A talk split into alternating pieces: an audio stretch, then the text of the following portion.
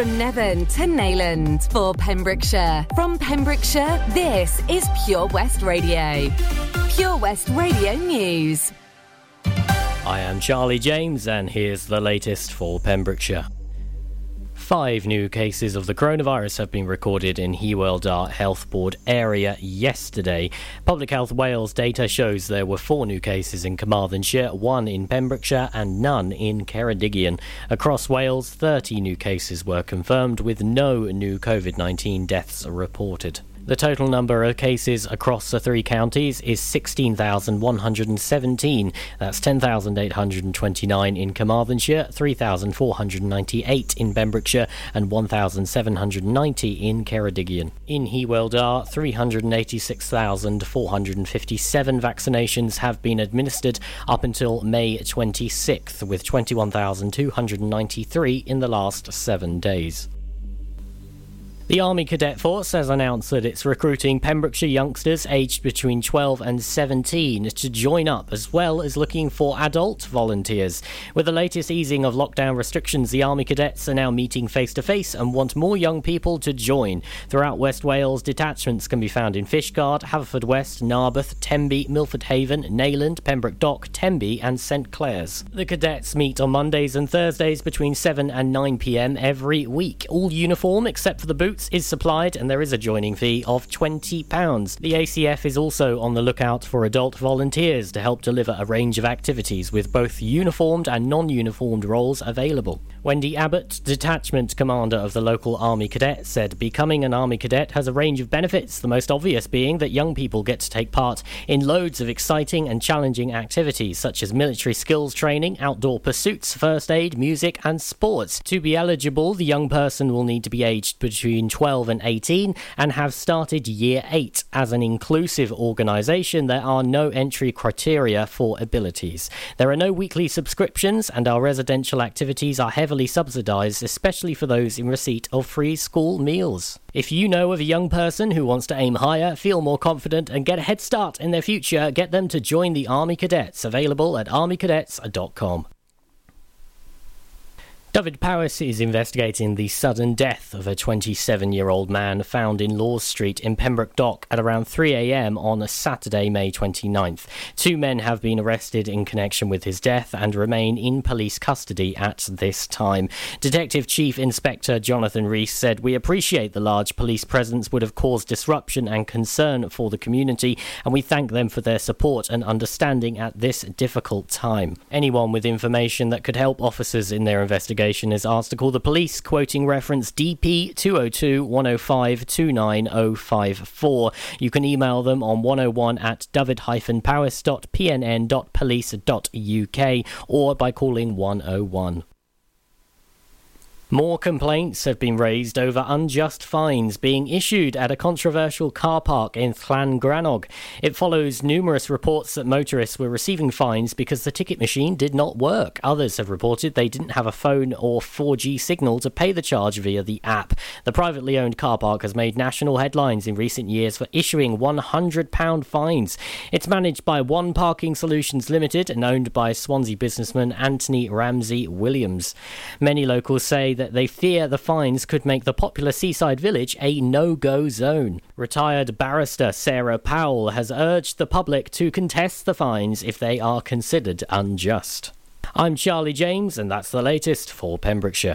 You can listen to Pure West Radio anywhere in the kitchen, in the bath, in the garden,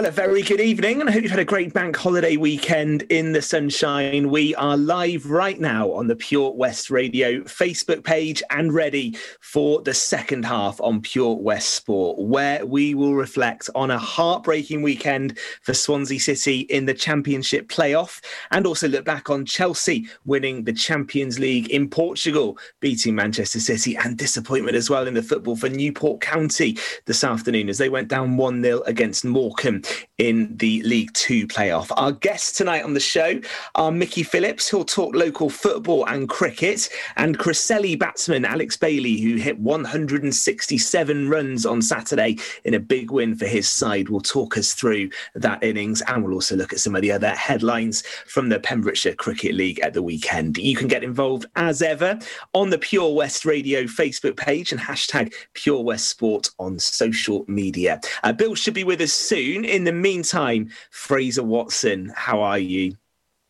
I had better weekends, Ben, for obvious reasons. I was uh, quite despondent since Saturday, actually. I, I, I, left it feeling not so much as a journalist, more as a fan, just bitterly disappointed and deflated. I'll be honest. I think we all accepted Brentford were favourites um, going in at Swansea's main two chances. We were to keep things tight you know, to stifle them uh, defensively and to not concede an early goal in those first 20 minutes were just all, from a Swansea point of view, your worst fears come true, weren't they? The early goal for mm. Brentford and then to leave aside that potent going forward, that much space on the counter. And, and I, I'm concerned, Ben, you know, people do point to Swansea overachieving and being in that playoff final. Perhaps that's true, but I think I said at the time, I think it was a crossroads day for our club on Saturday. Mm. Three players on loan that now coming to an end, two out of contract going to leave, a manager who still hasn't got a lot of money to work with being invariably linked elsewhere. So I fear for next season at the moment. I thought it was it was a disappointing day all around. Yeah, we'll address some of those points in, in just a sec, actually. Sure. And Steve Cooper's future, I think, is the big one uh, that, that will need addressing pretty quickly. Gordon Thomas, I bet you've been enjoying the sunshine despite that disappointing result for Swansea. Yeah, summer has arrived this weekend, Ben, and I've made the most of it, to be honest with you. I was out on Saturday afternoon watching a bit of cricket at Lamphey, uh, Pembroke, and uh, Hook. I did a, a, few jaunts around the county and uh, thoroughly enjoyed my afternoon. Uh, very disappointed for the Swans. Uh, they are my Welsh team, number one uh, team. They are. Uh, it's just as Fraser just pointed out, it's going to be difficult for next season now, which he's just pointed out. So we'll just have to wait and see what happens. Yeah, we're going to come to the cricket, um, Gordon, before the end of the show, and, and we'll be joined by Alex Bailey, who, who, scored that really impressive score for Cresselly. But just with, with the good weather, it must have been nice just to be able to get out and about and not have to worry about taking an umbrella or rain stopping play as the weekend went on. Yeah, I actually wore a pair of shorts. Uh, I was expecting the rain clouds to come out straight away, but they didn't. Uh, yeah, I went to Lamphey and uh, I was watching my old mate Howell Gibbs bowling there. He actually took a wicket while I was there as well. Well done, Gibbsy. And it was his birthday. I don't want to make a, a big fuss of it because he, he don't like his birthday coming around because he, he's only about 58 now, I think, Gibbsy. so, uh, and then I went to Pembroke and I saw young uh, Toby. Um, uh, what's his name? Toby, Toby. Toby Poole. What's his name? That's no, not Toby Poole, the brothers. Oh, Hayman, brother. Hayman, the Hayman brothers. Hayman, yeah. Toby Heyman was in fine fettle at uh, against Pembroke. Um, he had a good knock the previous week, but he, he had another 60 on uh, Saturday, and his brother as well. He had 50 odd, and uh, uh, Burton had a good win at Pembroke, to be fair.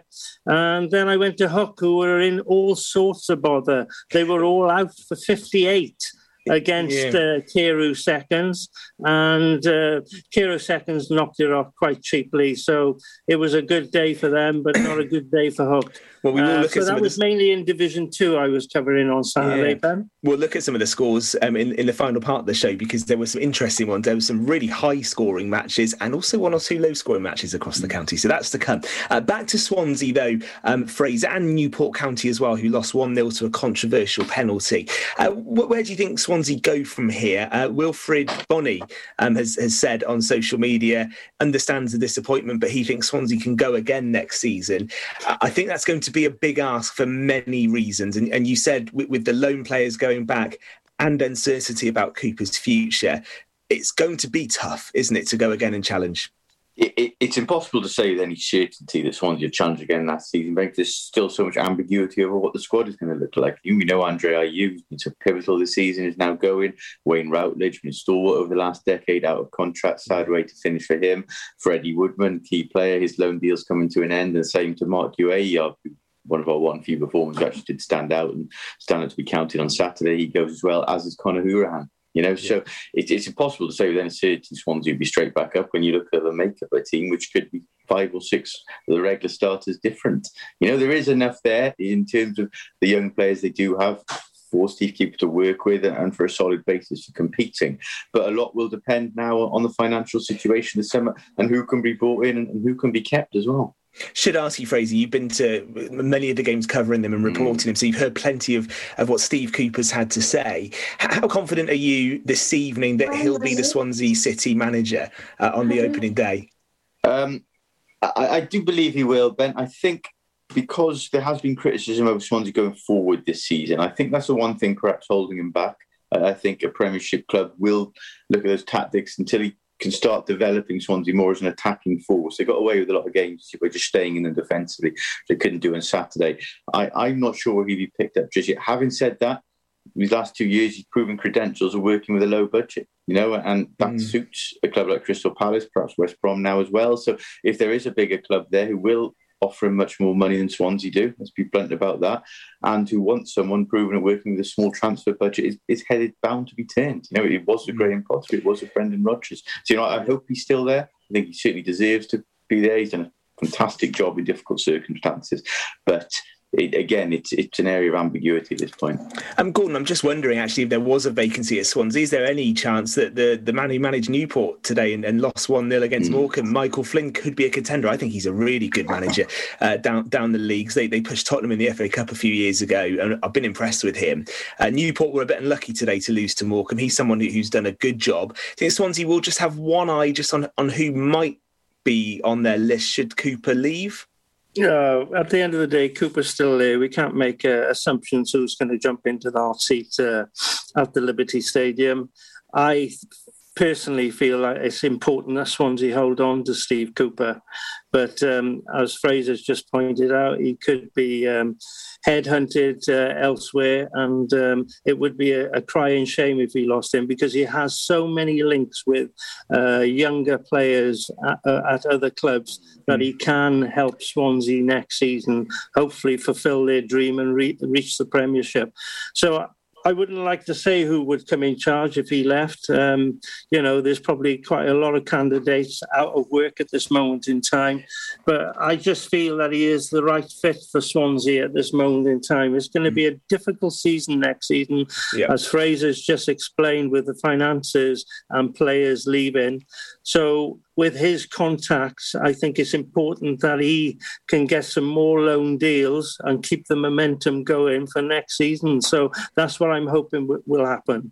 Mm. And I think you've inadvertently stumbled across another critical point, Ben, talking about Newport County is concerning for their fans today. And Mike Flynn refused to actually confirm that he would be still at the club for the next season started in August. Mm. They'll be very, very nervous about that situation now. He's done a tremendous job there, and you mm. feel he's got them twice on the brink of going up. You feel like they need him there to take that next step, you know. And I'm surprised that he hasn't been touted for bigger jobs already, but it's, it's a nervous few, few months yeah. ahead the Newport County fans are feeling. I, I think I think yeah. if you look at managers in the lower leagues and in League Two, he, he'd be one, wouldn't you? think yeah. he's doing a really good job with Newport, no yeah. doubt about it. Uh, give us your thoughts on the Facebook page. What, what did you make of Swansea uh, losing in the playoff finals? What, what, we should say is they were beaten by a, a, pretty good side. How do we how do we think Brentford are going to do? Um, and with Norwich and Watford going up as well, uh, do either of you think any of those three teams will stay up? That's I think that's where we have to start. Do, do you think they, they have a chance?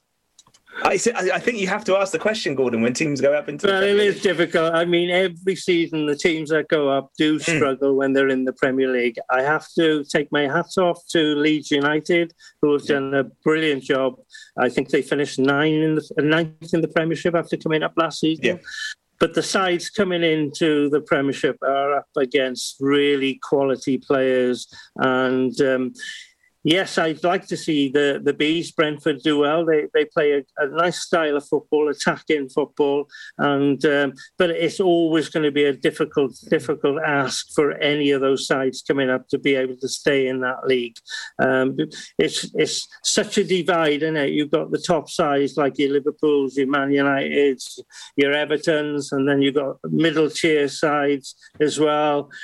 I don't know. It'll be difficult. They do well to stay in this Premiership. Yeah. Whereas when Swansea did go up in 2011, they did have seven seasons when they were only expected to have one. So uh, things do do happen, don't they? You know. It's difficult. Yeah. What, what would you yeah. say, Fraser? Would you say any of those three would they would they all come back down? Do they have a chance of staying up? I think I'd say Norwich are, are well equipped out of the three. I think a lot could depend on, on your lad. I think Skipp, whether he goes back to Tottenham or not, he's been crucial for them this season. Yeah, but good. I think Norwich certainly have the manager, have the experience at that level, and have the squad that, that, that is good enough to stay up. Brentford, will be interesting now because will they go up and have the strength of conviction to play like they have? We've seen Leeds do it this season and, and actually be successful with it. They'll come, they're a breath of fresh air, footballing wise. It pains me to say it after Saturday, but we've got to admit that they attack yeah. you. They look to go on the counter, and you know they will come forward in waves. That's the philosophy of, of Thomas Frank and the way they play. So I certainly think there'll be a breath breath of fresh air in the mm. Premiership. That's, that's for certain, Ben. But where they can stay up be very difficult. I think Norwich are probably the best bet. Yeah, we shall see. I, I, if I had to make a prediction right now, I, I'm going to say all three will come back down because it's going to be very difficult. I think it's going to be very difficult. All three. Of course, Ivan Toney has been touted with a move to a Premiership club mm. anyway, and he says whether he now stays at Brentford or goes, that could be critical because he's such a good goal scorer. I think he would do well at the top level. Actually. Yeah, and the reason I say that, you just got to try and work out who they would finish above, and I, I think it will be difficult. Mm. Um, let's get some more views on that, and also, what did you think of the, the Champions League final on Saturday as well? It was a, a miserable couple of days for, for both Manchester clubs, Gordon, wasn't it? It definitely was. Man United lost in the Europa League and uh, they were very disappointing, which we spoke about on Saturday morning, Ben. But uh, you have to give credit to uh, Villarreal. Uh, they they got the, the, the one goal that mattered and uh, they won the game. I predicted Manchester City would actually beat Chelsea, but yep. again they. Um, I, I, did also say that Chelsea's tactics would be probably spot on with Tuchel, and they were. that um, sounds like you. Very... Sounds like some fence sitting there, then, Gordon. You what? It sounds like some fence sitting there. You predicted a Man City win, but also called a Tuchel tactical masterclass. Well, I did. I did at the same time because it didn't surprise me because he is a very, very good manager. Yeah. And um, Chelsea are a very good side. They're solid uh, physically solid, especially in midfield. Mm. And I think that's where they sort of uh, got hold of City, who were a little bit light there. And De Bruyne had a, a nasty knock as well, so that didn't help.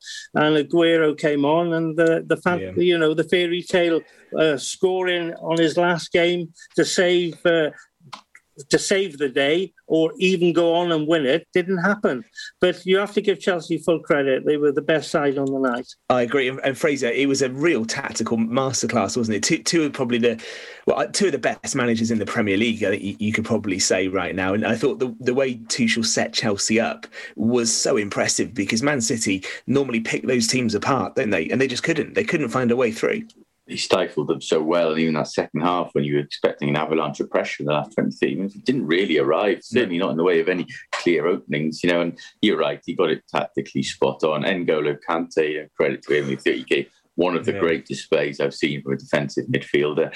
And it's desperately disappointing for Manchester City. You felt it was almost fate. It seemed like this was going to be their defining night. And, and another year has slipped them by. There'll be question marks over his selection. He tinkered with that. Did he need to do it? I mm. don't know.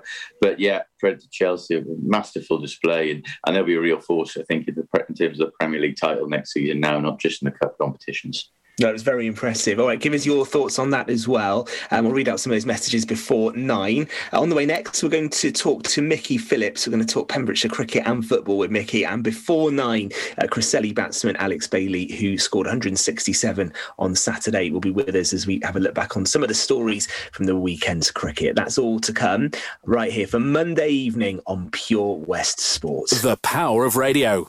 Bad weather. At the racetrack. In the shower Oh, sorry. All things that never actually happened. While listening, you pictured them all, didn't you? You see, radio uses the theatre of the mind. It has a one to one connection with every person listening. So, if you want to get your business message across, then there is really no more intimate, creative, or cost effective way than using radio. So to find out more about advertising on Pure West Radio, email studio at purewestradio.com. And we won't send our fire breathing, water boiling, toaster popping crowd over to see you. Yeah, and once again, that's not real. Radio advertising. Try it today. You can listen to Pure West Radio anywhere. In the kitchen, in the bath, in the garden, on the sofa.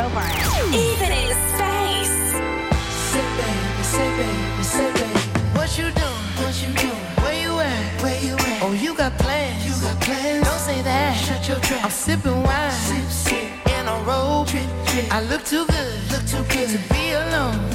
My house clean. House clean. My pool warm. Pool warm. Just shake. Smooth like a newborn. We should be dancing,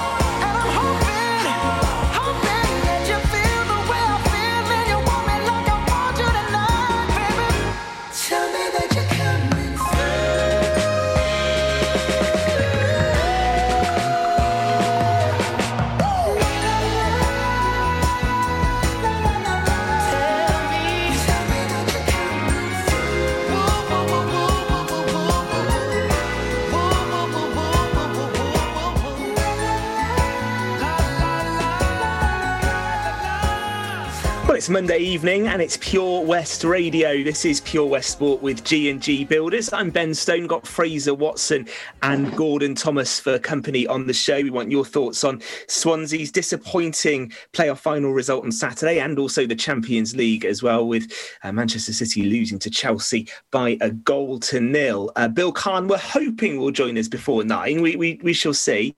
Uh, he has invited someone to join us on the show though and then not turned up, but that doesn't matter. We're going to talk to Mickey Phillips anyway. Uh, Mickey turned out for Haverfordwest in the cricket at the weekend, but is also treasurer of the Pembrokeshire Football League. So plenty to talk about. Uh, evening, Mickey. How are you?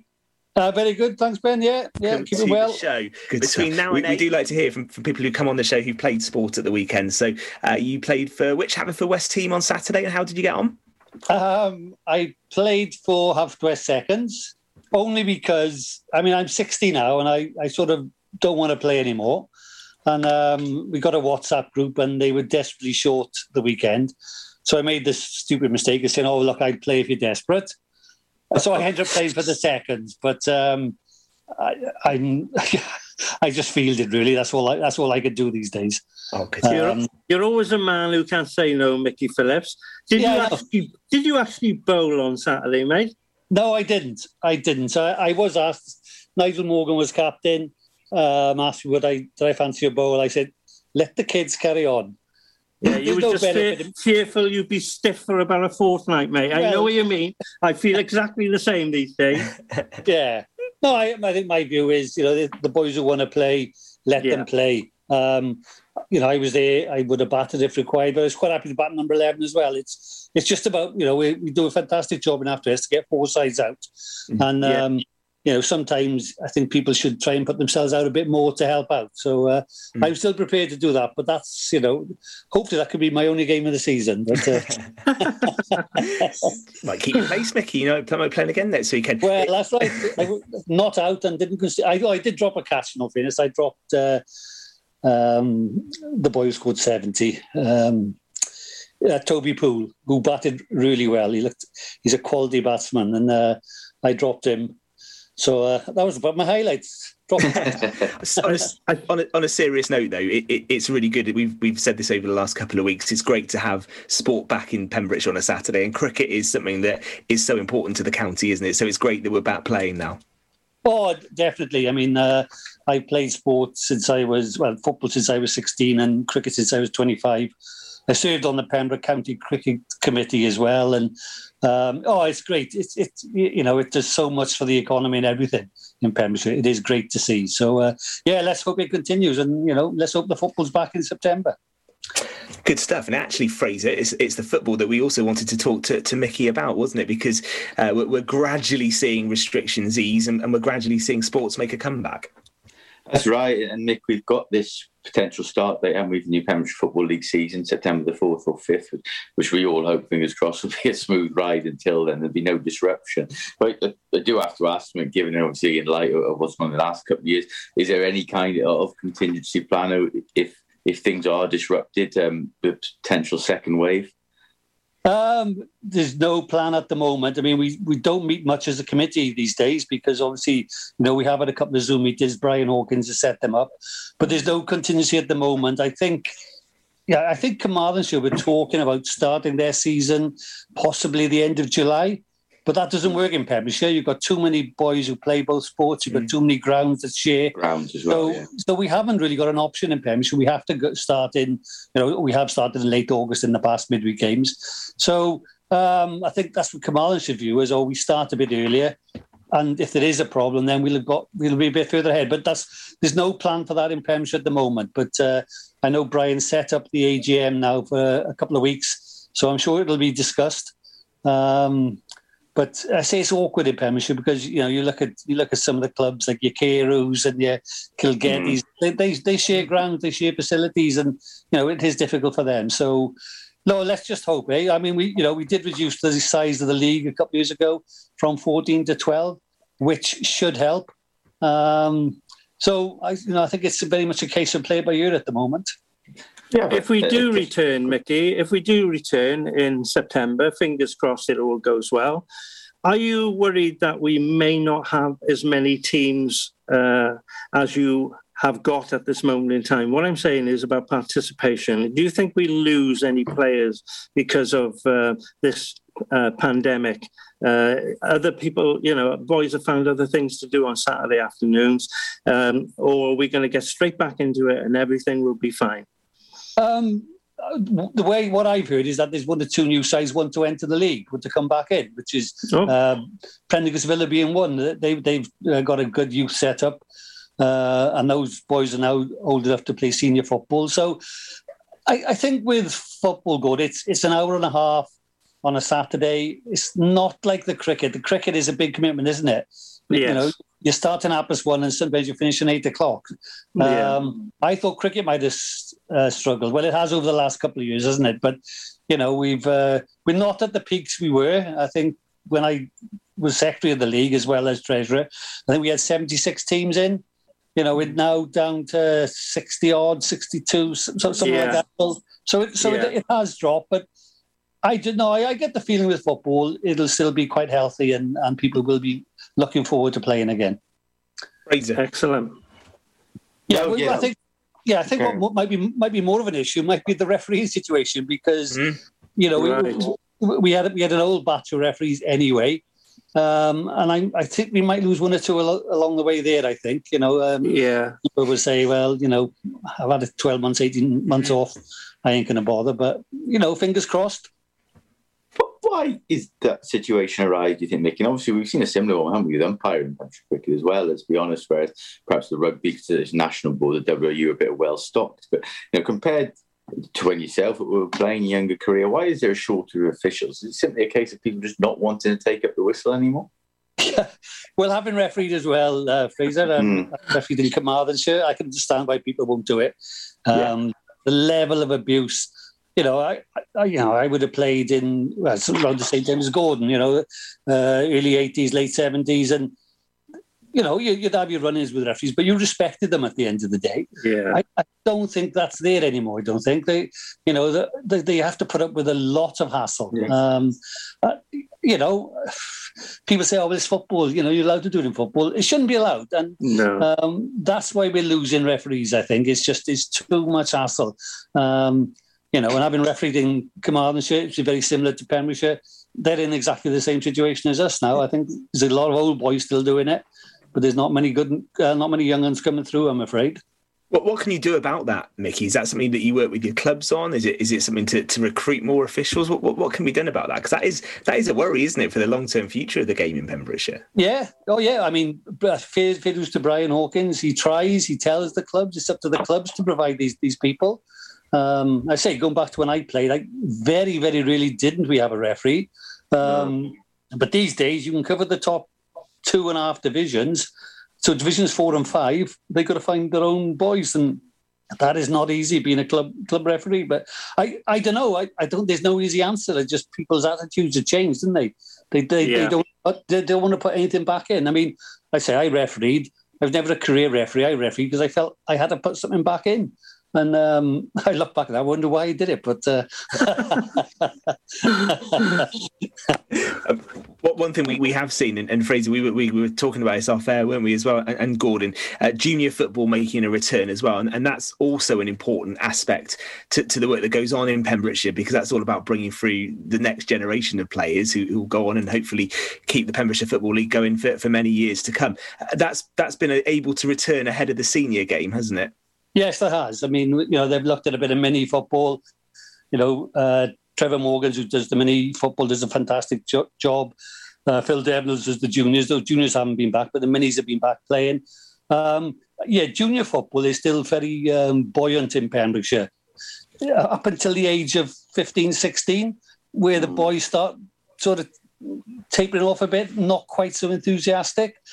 Um, I think the last couple of years we've only had four or five teams in division in the under 16 league, but um, but lower leagues, mini football and junior football, yes, still very very popular and and very well organised by by say Trevor and, and uh, Phil Dernald. I'm glad you touched on that, Mickey. It, it just seems unbelievable. Kids are playing from the age of seven up to the age of 14, 15 obviously their attitude changed at that. Uh, you know, uh, they're thinking of uh, girls and beer at that age. I think, but there was a fine competition that the Pembrokeshire League ran, which you are well aware of, the Wiltshire Youth Cup, which was for under 17 sides. And that was a phenomenal cup many years ago where most clubs entered teams. And now you're saying we can't even enter one team at under 17 level. I think no. that's a crying shame. Yeah, I, I know when I played in the Wiltshire Cup, um, we lost in the semi final to uh, New Edges Saundersfoot. Probably one of the lowest moments of my football career. And mm-hmm. I was yeah. at the time. But it was yeah. Wiltshire Cup final. It was a massive competition. I think it the was. last couple, last couple of years we've tried to, to run it. We've had three or four teams enter. Well, it doesn't make sense to run a, a cup no. competition with three teams, does no. it? Um, you know, I, we've looked at changing the age group. Uh, I don't know. I'd love to see it come back because the actual cup is probably one of the best cups uh, in Pembrokeshire. Well, for football cups, a fantastic trophy. Yeah. Unfortunately, yeah. It sits in months with the jewelers, and that's where it stays. But Yeah, oh, it'd be lovely to see that come back. Gordon, I must admit, I'd love to see Yeah, that. I agree, mate. I would they, agree. they were prestigious occasions. You know, I, I was I was fortunate to play in two World Cup finals. And still fondly remember the one who won. I still regrets about the one they lost. lost. You know, still still talk about it with the players who played that night. It really is a shame that that occasion has been taken away. I think Yeah. uh, from Pembrokeshire football because that was almost it helped as a stepping stone. If you had people wanting to be involved at 16, 17, aiming for a Wiltshire Cup trophy, that then fed on to senior football. You know, and, and losing that that bridge almost between junior and senior, I think it is, is what's had a, a poor effect on numbers. I think on us in the last couple of seasons. Yeah, I mean, you know, it's, it's it is similar with the cricket from that. Uh, Yeah, the of Ormond youth, of course. Yeah. The Ormond Youth it's, it's still it's still better than the football, but that uh, you know, I know in my own club here after us, I I played for well the last 30, 40 years, whatever. There's a lot of kids who've come through to the age of 14, 15, have been coached superbly well by the Pembrokeshire uh, Association of Cricket Coaches, but they get to 15 or 16 and we don't see him. You know, you might see him in the in the club on a Saturday having a beer, but you know, I mean, I shouldn't have been out there playing yesterday, really. At, you know, sixty. Although there's a guy playing for Kilgetty, Brian Slate. Is it? Do you know him? I, I don't know the guy. He's seventy six. Okay, yeah. Yeah. Seventy six. Incredible. Incredible. Yeah. Gordon, there's um, hope for you, yeah. yeah, definitely, mate. I, I'm, I am thinking about making a comeback, Mick, honestly. Yeah, well, I, I As think long as it's I- 20, only 2020, I want to play, mate. Uh, I, well, you'd say in the lower leagues, I made the mistake of agreeing to play for the seconds, or I asked to play for the seconds. That's 45 hours. In the in the lower leagues, it's 35 now. That would have been made a lot far more sense to me because after the Yeah. 45, Yeah, I was shattered. yeah, definitely. Well, listen, anything we can do to help on this show, we, we love talking about Pembrokeshire sports. So we'll, we'll look forward to being able to talk about football once it resumes. Uh, just final, final question for me, really: how, how frustrating and challenging is it for administrators? Because you're going to have to look through COVID regulations, of course, and, and consider whether they'll have to be in play. Then you have to work with your clubs. It, it- it's a, a different time to be doing this sort of thing, and, and and it's been difficult, I imagine, the last year or so, Mickey. Yeah, yeah, we're, we're lucky. we said we've got Brian Hawkins, and he's uh, backed up by Trevor Morgan's on that. And they've both got their finger on the pulse. I mean, they, you know, they really go into it in some detail. Uh, as a treasurer, I'm just, you, I'm only good at counting the money. So uh, I It's been easy the last year. yeah, yeah, true I think you're undervaluing yourself. yeah, I think so too. Yeah, well, I mean, that's you know something which we talked about. We, if football does come back, I wouldn't be that comfortable collecting three pounds in coins from people. So we're going to have to look at that. We're going to have to look at um, uh, contactless or something, because uh, you'll be amazed how many people come into those finals and say, "What three pound cash? I don't, I don't carry cash now." Yeah. Mad, the younger ones, yeah. But Yeah. um, yeah, but I say, you know, I, I in fairness to Brian, I say, and Trevor, they're both on the West Wales. Uh, You know, they, they are really got finger on the pulse, and uh, Yeah. I think I think we will get it back in. And it will So you're going to back in. bring in a new system, tap and go. Tap and go. That's right. yeah, and don't you don't get a receipt, and if the game's abandoned, tough luck. Good stuff. Well, listen, Mickey, I hope all goes well as you head towards the AGM in June, and, and we'll be looking Yeah. forward to talking about that when we, we get some good news uh, from that and we, we get to see what the season will look like. Keep up the good work. Good luck with the rest of the cricket season after your fine performance on Yeah. the weekend, by all accounts. Yes, thank you, Ben. Yeah, and, and really good to have you on the show. You're welcome anytime. Thank you very much indeed for your time.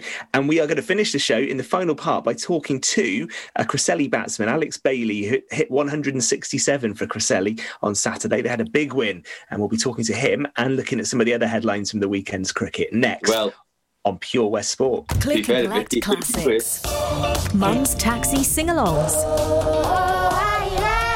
Late night drive through disco. Match your driving soundtrack to your mood by taking all your favourite radio stations and podcasts with you on the road. It's as easy as connecting your smartphone to your car stereo to listen on your favourite station app or radio app.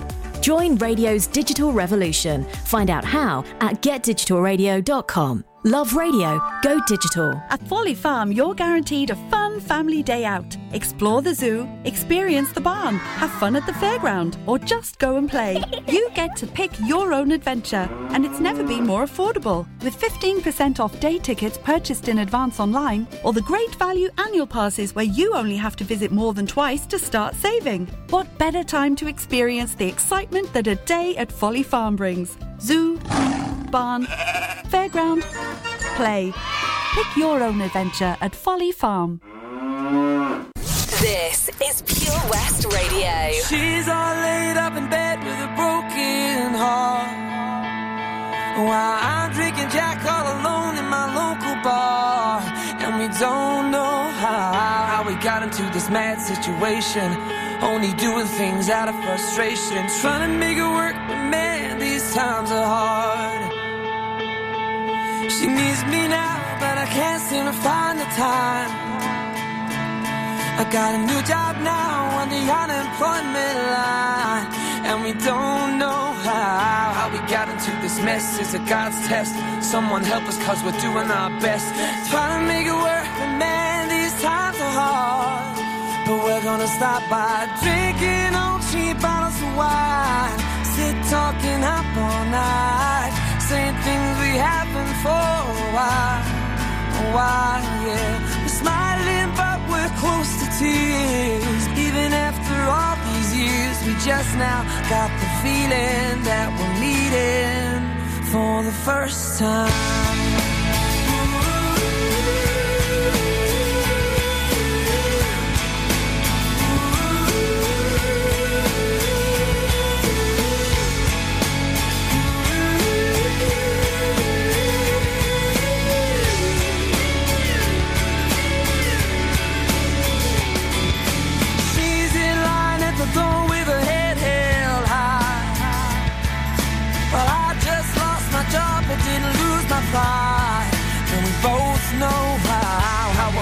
Make it work when it hurts. When you pick yourself up, you get kicked to the dirt. Trying to make it work, man, these times are hard. But we're gonna stop by drinking on cheap bottles of wine. Sit talking up all night.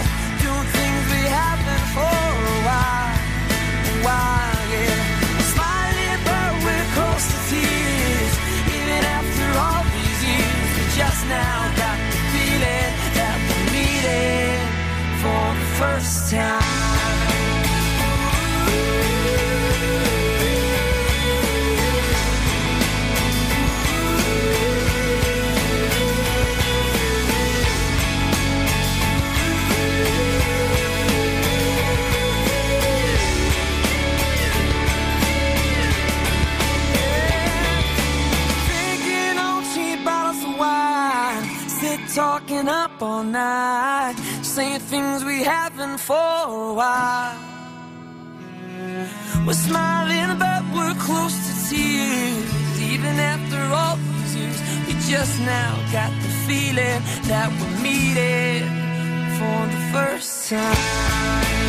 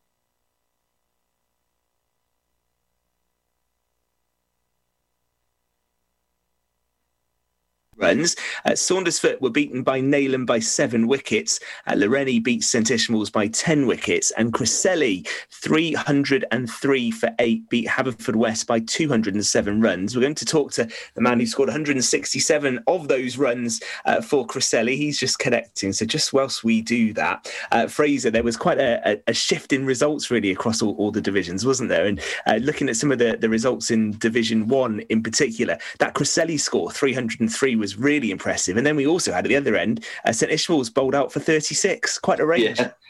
Yeah, I mean, it's, interesting how pitches played on Saturday. It was a sunny day, and yet there was a bit of rain about in the week and was dampness. But no, obviously, one guy who, who didn't seem to suffer from a bad pitch was the man with us now, Alex Bailey, 167 not out, and a total of 303 for eight. 120 of them in boundaries, 16 sixes and six fours, which is more boundaries than I've ever hit in my career, let alone in one day for sure. But Alex, I know you've had some good knocks over the years. You've had centuries before you be man of the match in the Harrison Allen final. But Saturday, where did that rank?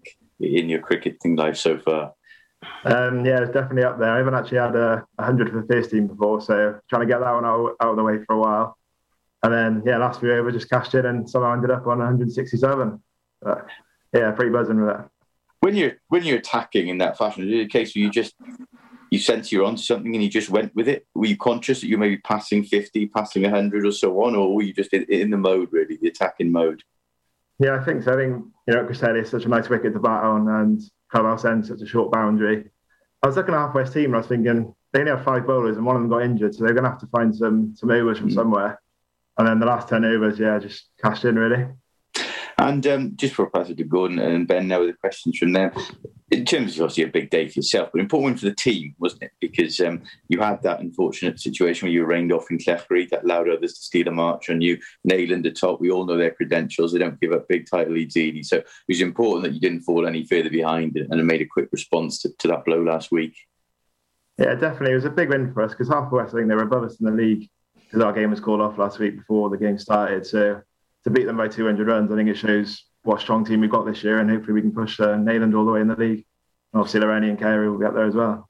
Sure. Definitely, that's a statement there, uh, Alex. That result is a real statement yeah. around the county.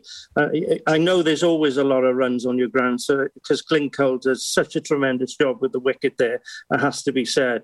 And there is a, a, a smaller boundary as well, but you still have to produce the goods. And uh, are you confident that you um, as a team have got a good chance of winning the um, the league this season? Do you fancy your chances, or are you going to concentrate on cup cricket? I think we've got a chance in, in every competition. To be honest, with the squad we got this year, normally we got we got a decent squad, good eleven, but now it seems like we got a good you know thirteen or fourteen boys pushing for places now. Mm. Played Saturday without you know Mike Shaw and Tom Murphy playing, two of our best bowlers probably. So they've got such a strength and depth now in our team. So hopefully we can push. Yeah, I think Neyland are the team that we're looking to push close in every competition. One of our regular listeners, Franny, has said that we all look sunburnt today. Um, but on a serious note, Alex, it, I think we do actually. We all look like we've caught the sun. Alex, what was it like batting on Saturday? Because it was warmer. So were you feeling it by the end of your innings? Yeah, definitely. I had uh, plenty of um, drinks breaks. I don't bat without a, a, helmet or a hat on, so that's probably why I'm looking so thin today. But, um, yeah, it was hard work out there. It was a long innings. Good stuff. Um, uh, go on, Fraser. No, I was just going to ask touch on from Saturday, we've also a big change in Hampshire cricket this year, and we were the win lose cricket coming in. Um, it's been sought after for a long time. Are you finding yourself in games making a difference, perhaps with decisions at the toss or, or the way you set out now? Because teams now aren't afraid to, to go out, bat big, look at big totals, knowing that the teams can't hold on for losing draws and deny them points in reply. Is it changed your mentality playing and also your side's mentality too? Yeah, I think definitely for us because we've always been a strong batting side. So yeah you know, when if we'd have scored 300 a couple of years ago, they might have just blocked out and we wouldn't have got the full points. Which I think you know, the, the rules had to be changed for a while now. So we, we knew going out there they, they had to come out and attack really and not just sit back and you know be nine down at the end, but 200 runs behind us and take some draw points off us. So mm. I think it's definitely changed uh, changed for the better that rule. Yeah, I know you got league cricket on Saturday, uh, Alex, but Sunday you're playing Neyland in the National Village Cup final. So, uh, are you looking forward to that? Yeah, I'm looking forward to it. It's always always a good game. I enjoy playing the Village Cup, but I do think the competition's lost its uh, appeal a little bit, letting towns like like Neyland into it. Um, but yeah, we'll go out there and do our best, and then hopefully progress because we had a few good runs in the competition, and it's always good, good away trips in it. Yeah, yeah. does that still end at Lords that competition? Yeah, I think so. Always has done. Yeah, that's interesting. So, and it's been opened up now, so so more non non villages, as it were, are, are, allowed to play. Yeah, the, the word village is in inverted commas a little bit now, I think, isn't it? But yeah, no, absolutely. Uh, do you think you'll give Neyland a run though, Alex, in, in that in that competition? Yeah, I think we'll have a, a strong side out Sunday. So um, yeah, we'll give it a good go. I think I think it's in Neyland, which is always a hard place to go and win, but yeah, I, I fancy our chances. And on Saturday, we, we always like to ask this as well to, to people who've had a, a, a, good Saturday and a good innings. Did at what point did you feel like it was going to be your best innings for the first team? Did, did you at what point did you think, yeah, this is going to be my afternoon when you got into that zone and, and the runs kept coming? Um, I was a bit slow starting off. I went in at 30 for free, and me and Matt Morgan put on a decent partnership. And it was only when I got to about 70, 80 then I started uh, seeing it really well, and just the sixes started coming out then. But um, yeah, say from 70, 80 onwards, I felt very confident that I wasn't going to get out. Oh, good stuff. Excellent. Well, listen, well done on, on your, your top score for, for the first. Excellent effort. Good luck for the, the rest of the season. Uh, St Ishmael's away on Saturday, then then Neyland in the in the Village Cup on Sunday. So hopefully you'll have an even better weekend next time out. Yeah, hope so. Thanks for having me on. Excellent. Hopefully, we'll get you yeah, on again. Yeah, well good done. stuff. Thank you very Good much, Alex, weekend, for, mate. for being with us on Pure West Sport this evening. And we're going to be continuing that through the season, talking to people who've had impressive weekends in the cricket. Maybe, Fraser, you, you might be one of our guests at some point during the season. Well, I haven't Right. lost this season. I haven't backed yet either. But, yeah. so, but no, I um, fortunately we did bat first on Saturday, and like Alex decided, we did we did put on a lot of runs, which meant I could could watch the uh, the playoff final while I was while I was waiting on the side. So the the uh, byproduct of that is I went out to field in a foul mood. yes, it wasn't. It felt a very long day in Neyland, despite us winning. Walking off the pitch, it's quarter past seven. I'll be honest. Just looking at some of the other Division One stories, and we, we, we mentioned the results. Neyland still look good, don't they? They're they're still top of the table. A, quite a, a convincing seven wicket win against Saundersfoot on, on Saturday. They they look the team to beat still.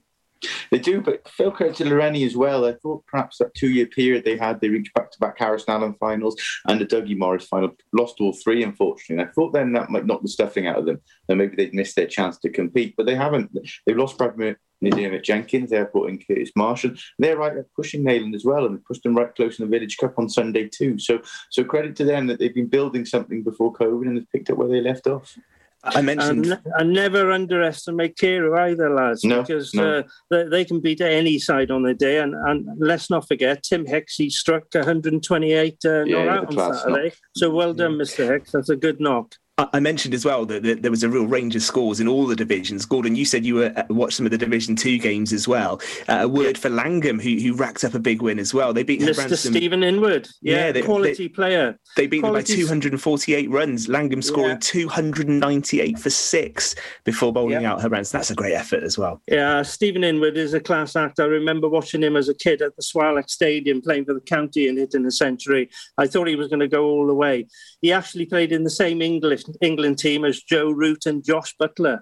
So he he he is a quality player. So Llangwm have, uh, are going to be some side with Steve Mills there as well, and uh, you know the boys they already got there, the Brocks and all them. They- They're going to be a formidable uh, team. And we spoke to. Um, um, Mr. What's his name last week? I'm I'm losing it. I am. Um young Joe, young Joe last week. Okay. Oh, yeah. Yeah, Tiff. Uh, he, you know, he's he was quite confident they're going to go for it in the cup uh, competitions, and with the quality of players they got, they they could produce some shock results along the way. Yeah, they're a, they're a Division One batting lineup playing in Division Two. aren't they? You know, I'd be amazed if Llangwm Yeah. win that league and go up. I'll be honest. Just one interesting one, Fraser, as well. We, we said about St Ishmael's struggled with their first in, in Division One, uh, but in Division Three, uh, St Ishmael's seconds actually had a, a thumping win. Uh, they, they beat Llangwm by 97 runs. And St Ishmael's racked up 257 for one. You just wonder whether the team selection. is quite Well, right. I think the selectors may have some things to discuss this week in St Ishmael's, but the first team are actually struggling. They look quite ragged at the moment, and that was obviously a poor display for them on Saturday. In the second, we should mention if there's another individual former Carl Reed, great opening batsman for Tish and Haverfordwest back in the day. He knocked 163, you know, and, and Carl doesn't run quite as uh, nifty as he used to. So I don't imagine that there was too much by the way of stroke singles there. I mean, that was quite aerial as well. But yeah, fantastic innings from him. But like you said, it was a real mix on Saturday. But his first team will be concerned now. I think to go and fold like that, it's some worrying signs. They already had that surprising defeat against yeah. Johnston, Division Three side, and Harrison Allen. So they'll need to get things together pretty soon. Uh, we should mention Division Four as well because Fraser, who, who are top of Division Four as we speak. Llanrhian, Llanrhian seconds. Yeah, that's right. Yeah. Say nothing. Speak to me in August. End the season now. Yeah, so Llanrhian top the top the table, uh, and also a couple of interesting ones in, Division Five as well. There was some uh, interesting results, and big scores as well. Again, Pembroke Dock seconds were winners by 130 runs against Stackpole seconds. So right across uh, across the division, Saturday was a good one, and there was some some good things to happen. So we will focus always in the third part on how uh, the Pembrokeshire cricket season has gone, and we'll be talking to people who've had good Saturdays throughout the season. So if you want to know what's going on, if you want to feature, uh, do get in touch with us. I think we should finish as we head towards nine o'clock, chaps, by just looking ahead to the Euros because they'll be getting underway in a couple of weeks' time. Uh, Wales confirmed their squad um, yesterday. There was one change today. The, the headline news, really, uh, Fraser, with the initial squad that Rob Page named, was the fact that uh, someone who was a hero in 2016, how, Hal Robson Kanu wasn't included in the squad. What, what, what do you make of Wales' chances now that they've confirmed their 26? I still think the Welsh starting lineup potential starting eleven looks strong. Ben, high hopes they can do well. I think there is a lot of ambiguity though, resting there to be a bit perhaps nervous about. Aaron Ramsey's not had a lot of football. Neither is Joe Allen. Neither is Gareth Bale. You're talking arguably three of your most high-profile um, performance there, aren't you? Perhaps going into the championship undercooked. I I'm not surprised at Hal Robson Kanu's omission. Uh, I think it was a bit of a strange situation where he retired mm. and then came back, but he scored just one Premiership goal all season. And whatever you say about experience, I don't think you, you can you can carry that going in. I think you know they've named 26. Um, young Josh Sheehan perhaps unlucky to miss out as well. But look, I think they certainly have a good chance of getting through the group. It's a lot easier to get through a European group now. They've opened up to third places, haven't they, as well as the top two. Um, and, and the nature of you look at Switzerland, Turkey, Italy, it's very achievable that Wales will get into the knockouts. And as we know from five years ago, if you can pick up momentum in the knockouts, you just never know. Wow. But I, Fraser believes, Gordon. Fraser believes. I'd be disappointed if Wales didn't qualify. I, he's got more wow. confidence than me because uh, I think uh, Switzerland, Turkey, and Italy are really tough games. They're not going to yes. be easy, mm-hmm. and you, you just hit the nail on the head. Our talisman players, Allen, Ramsey, and Bale, have not been playing a lot of mm. football, even though Bale has looked better over the last few weeks. Uh, we need uh, experience and uh, quality on the pitch. Uh, obviously, I want Wales to do well, but I, I, think they'll struggle to get out of that group. If, I, if I'm honest, I think they'll struggle. I think it's a tricky group. Is it, is it a harder group? Yeah. Than the, is it a harder yeah. group than the one Wales got out of five years ago, Fraser? Because obviously uh, Wales only lost one game in the group stages, didn't they? Who was that team? we don't want to talk I, about I, that. I, turned, I turned off on 92 minutes that day. but no, I, I think there's a lot of similarity to it. Turkey and Switzerland are both tough sides, but I wouldn't say they're markedly better than Slovenia or, or the Russian side that, that, Wales played that time. And Italy will obviously aren't the force they were as well. I, I, do think there's a very good chance of Wales coming through that. If I'm honest, I'd, I'd be disappointed if they don't. Um, it's a lot will depend, on, I think, on on the fitness of the players and how how Page sets them up as well. I think he's got enough attacking weapons there in, in the likes of Bale, Dan James, Kiefer Moore, so good in the three man attack playing the central role. So I think yeah. no, Wales got every chance and got the potential of going through. There's so much. There's so much rest on the tournament and uh, how things develop as well, and of course how injuries work out as well. But as always in this, the first the first game is just so crucial. The result against Switzerland it sets them up. We saw that from last time you make an interesting comment on Italy as well. I think they're actually improving under Mancini. I, I think they'll be tough. And if you want a dark horse, I, will give you Italy. So on that note, Fraser's very optimistic. On that note, Gordon and Fraser, who, who are we tipping? Who are we tipping to win the Euros with a couple of weeks to go? Belgium. Hmm. Belgium yeah, for Fraser? They'll be there or thereabouts, Belgium. Yeah. I wouldn't argue with that one. I wouldn't argue with that one. You're not going to give us another one, according um, possibly Italy could do well. I think they um, might. They're, they're, coming good again. You can never. Uh, obviously, Portugal are the holders. You know they they'll be there or thereabouts. Germany have been very disappointing of late. uh, I can't see outside that really. Actually, I don't want to see outside that. I put France in there as well. I mean, they they've left out some really good players. Never mind Yeah. picks. Um, interesting. Yeah, we've not, Yeah. interesting. We've not mentioned Spain. It's maybe not quite as strong as they have been going into No. this tournament. I, No. I think you, you'd be you'd be foolish to rule them out though. Uh, I also think Portugal will be strong. I think with, with Cristiano Ronaldo as well, still at 35. Yeah. I still think he'll be a Yeah. star. What do we think about England? I don't know. What do we think about England? I think England have another good chance if they get it right. They've certainly got the, the personnel, um, and, and Spain thinking more of a transitional side. But no, Eng- England have got a, a- a dearth of talent there as much as anyone. I think it's, it's another big chance for a major tournament for them. I would say if they're going to have a chance, it would be now, just because they've got the advantage of the games being at Wembley. But it's, it's going to go either way. I think we'll have lots more of this um, as, as we kick off the Euros in a couple of weeks. I'm looking forward to that, and I think between us, we've just about mentioned every single team going, being in. Not. Scotland, A but good I chance.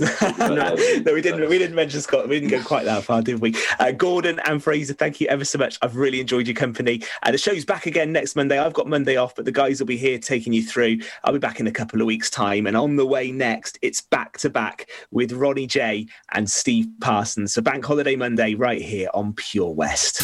Live from our studios in Haverfordwest. This is Pure West Radio.